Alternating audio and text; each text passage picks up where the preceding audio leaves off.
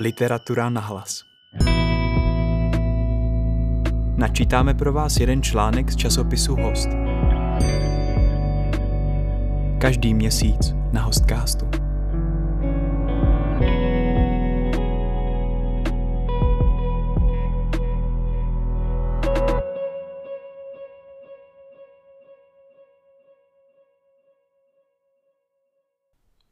Eichendorf na tanku. Na půdě domu ve Smilovské ulici ve městě Libavé se našel starý karton a na něm písmomalířský přepis veršů německého romantika Josefa von Eichendorfa. Zpráva o mrtvých dětech, které prošly číslem popisným 183 jako jarní vánek. Get Linda Freelingswind. Zřejmě jde o předlohu pro náhrobní nápis v krajině hlavní všech ráží je to hlavně zázrak. Německá báseň v bezprostředním doteku někdejších kasáren sovětské armády. Starousedlík Jindřich Machalami z Eichendorfa recituje na místě nálezu.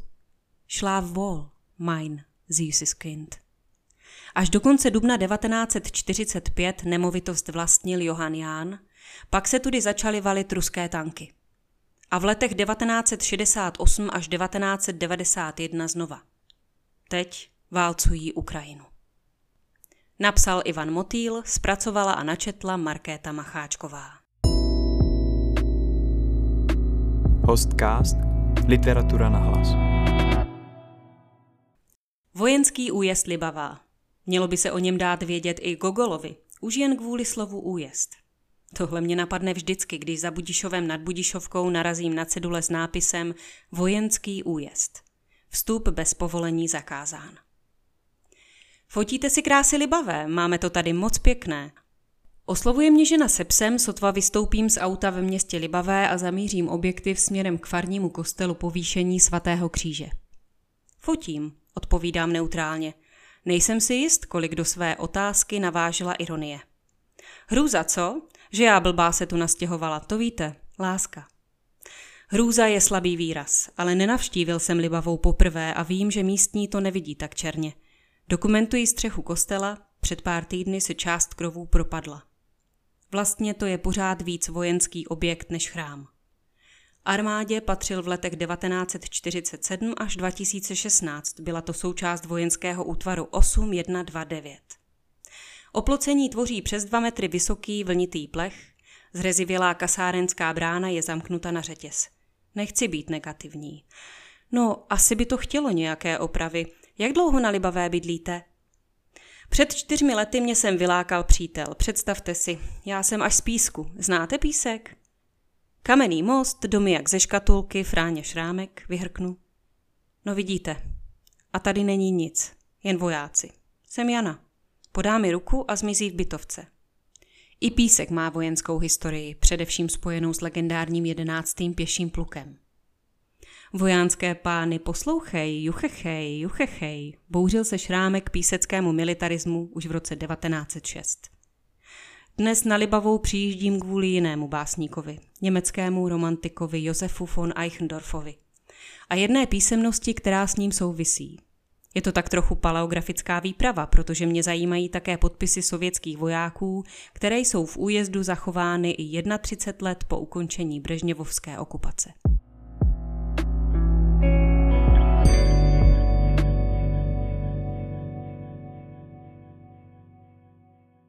Svatý Kujbišev.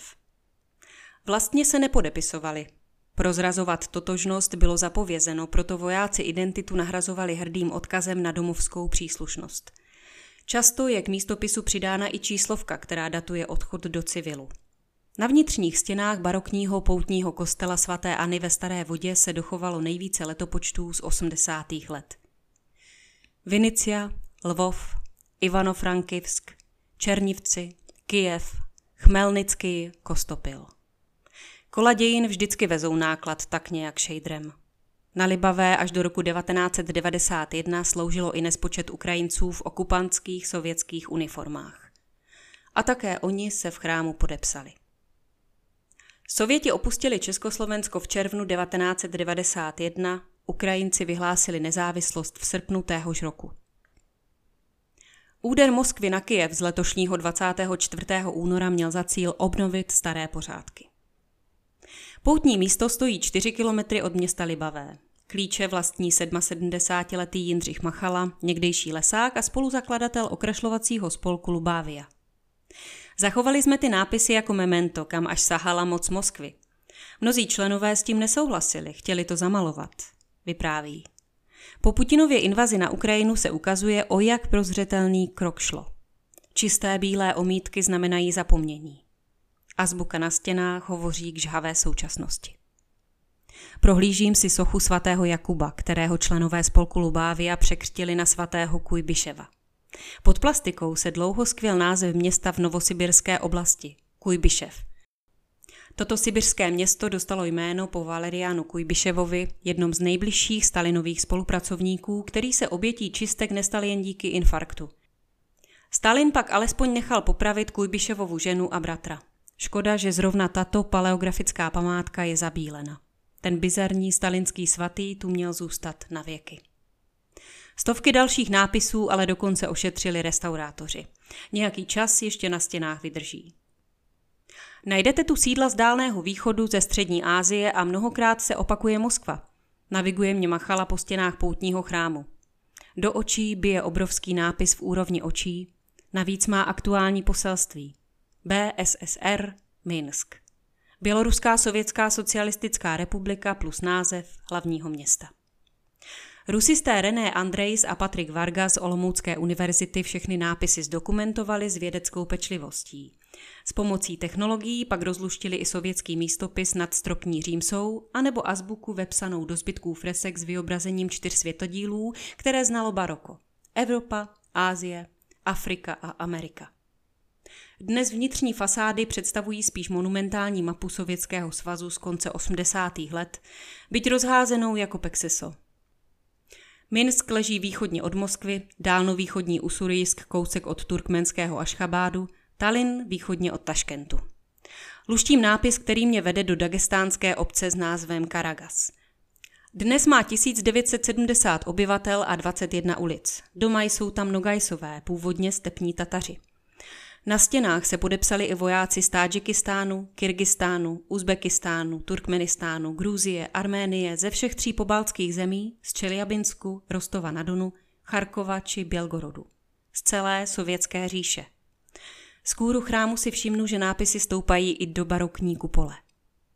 Vojáci zřejmě prováděli akrobatickou soutěž, kdo se podepíše v co největší výšce, myslí si můj průvodce. Všechny barokní sochy v poutním kostele mají ustřelené hlavy. Zábava ruských oficírů, poznamená Machala. Bez hlaví jsou nejen svatí, ale také andělé. Cherubínům zůstávají křídla, na krku však sedí děsivé prázdno.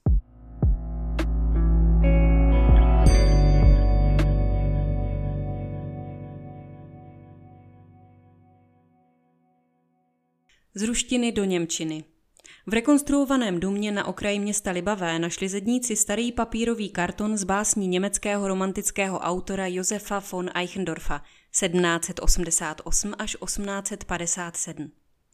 Napřed jsem vůbec nevěděl, že nějaký Eichendorf existuje. Prostě se našly německé verše krasopisně napsané na kusu kartonu, něco o smrti dětí.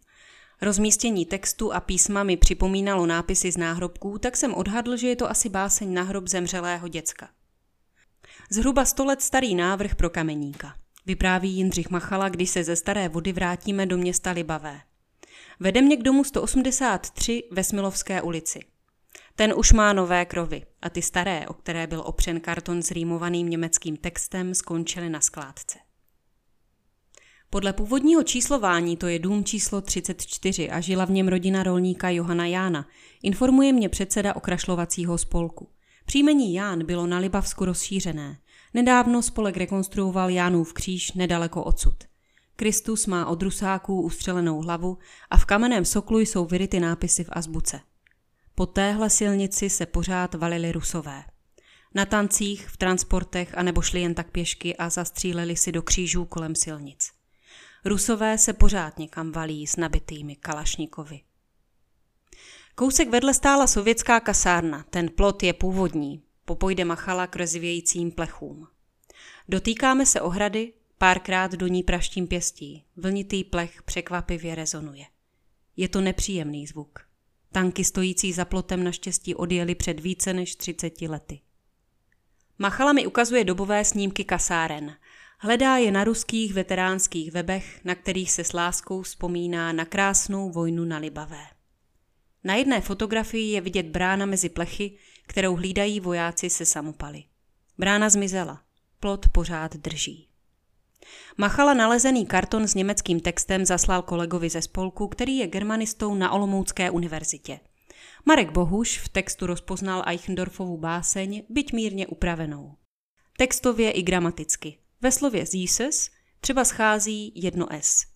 Autor v originále vykopává veršem Dort is so tiefer Schatten. V nalezeném textu ale text začíná takto. Hier in tiefen Schatten.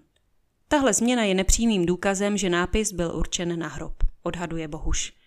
Verše jsou citací z dalšího básnického cyklu Auf meines Kindestod z roku 1834, ve kterém se Eichendorff vrací k předčasným úmrtím svých dcer Agnes a Anny. Nalezený text na kartonu zatím nemá oficiálně vydaný český překlad, byť část cyklu přeložil Ivan Slavík ve výboru z Eichendorfa, který vyšel v roce 1966 v Odeonu pod názvem Věčný poutník stesk. Básník se posléze dočkal už jen jediného výboru v češtině, Šálení podzimu z roku 1988, připraveného překladatelem Jiřím Munzarem. Podle Munzara český překlad této části neexistuje, tak jsem se o to s dovolením neuměle pokusil, nesměle podotýká olomoucký germanista. Zde v hlubokém stínu, klidným spánkem spíš, přikryl tě dobrý Bůh, v poduškách z listí dlíž. Letité stromy se kloní z hora nad lůžkem tvým. Zpěv ptáků ve větvích zvoní a uspává hlasem svým. Tak jako v zlatých snách jarní vánek si letí, v stromů tichých korunách, zpěte sladce mé děti.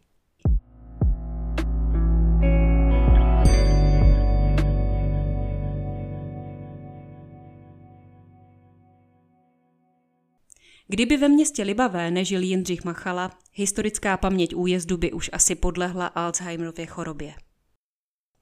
Narodil se v roce 1944, jeho táta pocházel z Hovězího na Valašsku a na jaře roku 1946 osidloval Libavou, odkud byli Němci právě posíláni do transportů. Jenže jeho druhým nevlastním otcem se stal německý voják ze Stalingradskou zkušeností, do kterého se tady maminka zamilovala. Nevlastní otec byl výbušné povahy. Vysvětluje mi syn tohoto poplašňáka, proč ani druhé manželství nevydrželo. Cejch, že jeho táta válčil za Wehrmacht, ale musel Machala snášet až do sametové revoluce. Město Libavá, v němž trvale žije asi šest stovek obyvatel, bylo z vojenského újezdu formálně vyčleněno teprve před pěti lety. Výcvikový prostor ho těsně svírá ze tří stran. Sídlí tu újezdní úřad i vojenské velitelství druhého největšího cvičiště v zemi s rozlohou 24 tisíc hektarů. Takzvaná vojenská zeleň je proto pořád dominantní barvou. Armáda dává práci většině domorodců a v místním telefonním seznamu jsou třeba i tato aktuální čísla. Střelnice bojových vozidel 973 407 957, pokusná dělostřelecká střelnice 973 423 538, cvičiště řízení bojových vozidel 973 423 565. Vzniku vojenského výcvikového prostoru požehnala československá vláda v září 1947, od října 1968 ho oficiálně začala využívat i okupační sovětská vojska a dnes tu cvičívají i nejrůznější jednotky NATO. Všechno nezničili rusáci. Na devastaci farního kostela povýšení svatého kříže tady ve městě Libavé se podílela výhradně Československá lidová armáda. Rusové sem neměli přístup, kostel byl obehnán vysokým plotem. Provádí mě Machala městečkem. Sovětská vojska ale úspěšně pohřbila několik jiných kostelů v újezdu a také hřbitovy. Kapličky, boží muka, desítky domů.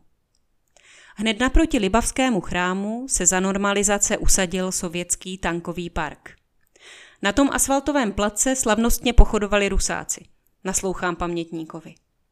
Jakožto lesák měl do vojenského pásma občas přístup i za komunismu. Stála tu prý i obrovská mramorová tribuna. Vypadala jak Leninovo mauzoleum, tvrdí pamětník. Jako jeden z posledních svědků může barvitě popisovat atmosféru v uzavřeném sovětském městě uprostřed Československa. Tribuna zmizela, ruští vojáci také. Vzrostlé břízy ve dvouřadých alejích ale zůstávají na stráži.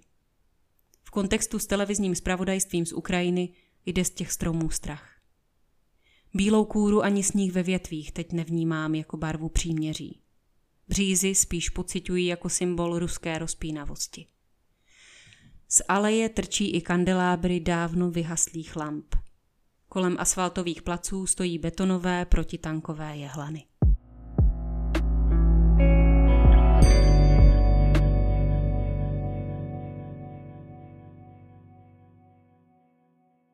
Pod zasněženou plochou ve svahu nad kostelem povýšení svatého kříže odpočívali až do normalizace libavští Němci, kteří stačili umřít ještě před odsunem. Velká hrůza, protože náš spolek si dal jako jeden z hlavních cílů péči o hřbitovi. Tady není o co pečovat. Náhrobky se nám zatím nepodařilo najít. Krčí machala rameny nad spustlým prostranstvím. Rusáci jednoho dne rozhodli, že hřbitov vybagrují a na jeho místě postaví tělocvičnu. Akci prý zahájili pod rouškou tmy, sovětské bagry povalily náhrobky a pod nimi ležící lidské ostatky nahrnuli na obrovskou hromadu. Vykukovali z ní kosti i lepky, vypráví Machala. Vybagrovaná hromada záhy někam zmizela. Nikdo neví, kam to rusáci odvezli. Už jsem měl několik typů, ale pořád nevíme, kde to zahrabali. Lituje. Na vyčištěném pohřebišti vyrostla plechová tělocvična pro vojáky s výložkami, na kterých se hrdě vypínala dvě písmena z azbuky. S.A. Savětská armia. A i když byla tělocvična po odchodu Rusů zbořena, tohle místo zůstává jedním z nejbolestnějších svědectví o okupaci. Na vyřešení hřbitovní krádeže stále netrpělivě čeká Friedrich čili Bedřich Cips, který se ve městě Libavé narodil v roce 1941 do německo-české rodiny. Na Libavském hřbitově pochovali jeho babičku i dědečka. Chtěl bych si ještě dožít, až spolek vypátrá, kam mi rusáci odvezli kosti prarodičů. Přeje si. A jakkoliv to bude znít frázovitě, když teď napíšu, že Cipse poslouchám se zatajeným dechem, je to nejpřesnější výraz. Reportérovo srdce vždycky buší rozrušením, když naslouchá malým svědkům velkých událostí. Přepisuji z diktafonu. Maminka byla brněnská Češka a otec byl Němec z města Libavé, který se do Brna přišel vyučit jako obchodní příručí. Tak se seznámili. Sezdali a po Mnichovu na podzim 1938 se museli vrátit do otcovy rodné obce. Národnost se určovala podle manžela – já jsem se tu narodil jako Friedrich. Otec v té době bojoval u Stalingradu, kde byl vážně raněn a byl letecky přesunut do Německa. Ale to jsme tehdy nevěděli, neměli jsme o něm žádnou zprávu až do konce války, kdy jsme se obrátili na Červený kříž. Našli ho v americkém zajetí. Na konci války se holky ukrývaly do hnoje anebo do lesa, aby je rusové nenašli. V kostele ve Staré vodě si lehali na parapet pod Římsou u stropu chrámu, nenašli je. Když jsme si v Brně vyřizovali československé občanství a vrátili se za deset dnů domů, v baráku se svítilo a nemohli jsme odemknout. Skonfiskovali nám ho Češi. S kamarády jsme si hráli na válku. U nás na zahradě jsme naházeli náboje na hromadu a rozdělali nad nimi oheň, že to bude velká sranda. Jenže oheň už skomíral a nic nebouchlo, tak jsme byli zklamaní a vrátili se k ohni. V tu chvíli to začalo. Všechno jsem schytal já, a když kamarádi viděli krev, utekli. Měl jsem prostřílené ruce i nohy. Zachránil mě nějaký pán, co jel náhodou kolem na kole. Tatínek přežil Stalingrad, ale já mám všude jizvy. Nenašel jsem ta slova na cestě od Hřbitova v hloubi svých běd. To je Eichendorf ve Slavíkově překladu. Jestli německý romantik někdy navštívil město Libavou, už asi nezjistíme. Nechce si germanista Marek Bohuž dělat zbytečné naděje. Básník ale často pobýval v rodinném zámku v Sedlnicích, což je odtud asi 50 kilometrů. Ve zdejším německém jazykovém prostoru se někteří učitelé určitě dostali k jeho veršům. Ve své době to byl populární autor. Možná ho četl i místní farář. Někdo musel rodičům zemřelého dítěte z čísla popisného 183 navrhnout, že na náhrobní desku by se hodili právě Eichendorfovi verše. Dům měla podle Marka Bohuše postavit rodina Polcerů, ačkoliv Machala mluví o Jánech. Na tom už nesejde. Všichni museli do odsunu a dům začal sloužit kancelářím vojenských statků. Kartonu s německou básní na půdě si nikdo nevšiml. Eichendorf je se severovýchodní Moravou a Sleskem úzce provázán. Narodil se v Lubovicích u dnešní polské Ratiboře, jako kluk však často pobýval u bezdětného strýce Johana na zámku v Šilheřovicích, což je dnes obec sousedící s Ostravou. Vyráželi spolu i na Landek, aby se rozhlédli po krajině kolem soutoku Odry a Ostravice, kde Morava hraničila se Sleskem. Malý Josef chodíval na Landek na sklonku 18. století. O 200 let později se kopec stává kultovním místem ostravské bohémy, která začala s vydáváním kulturní reví Landek.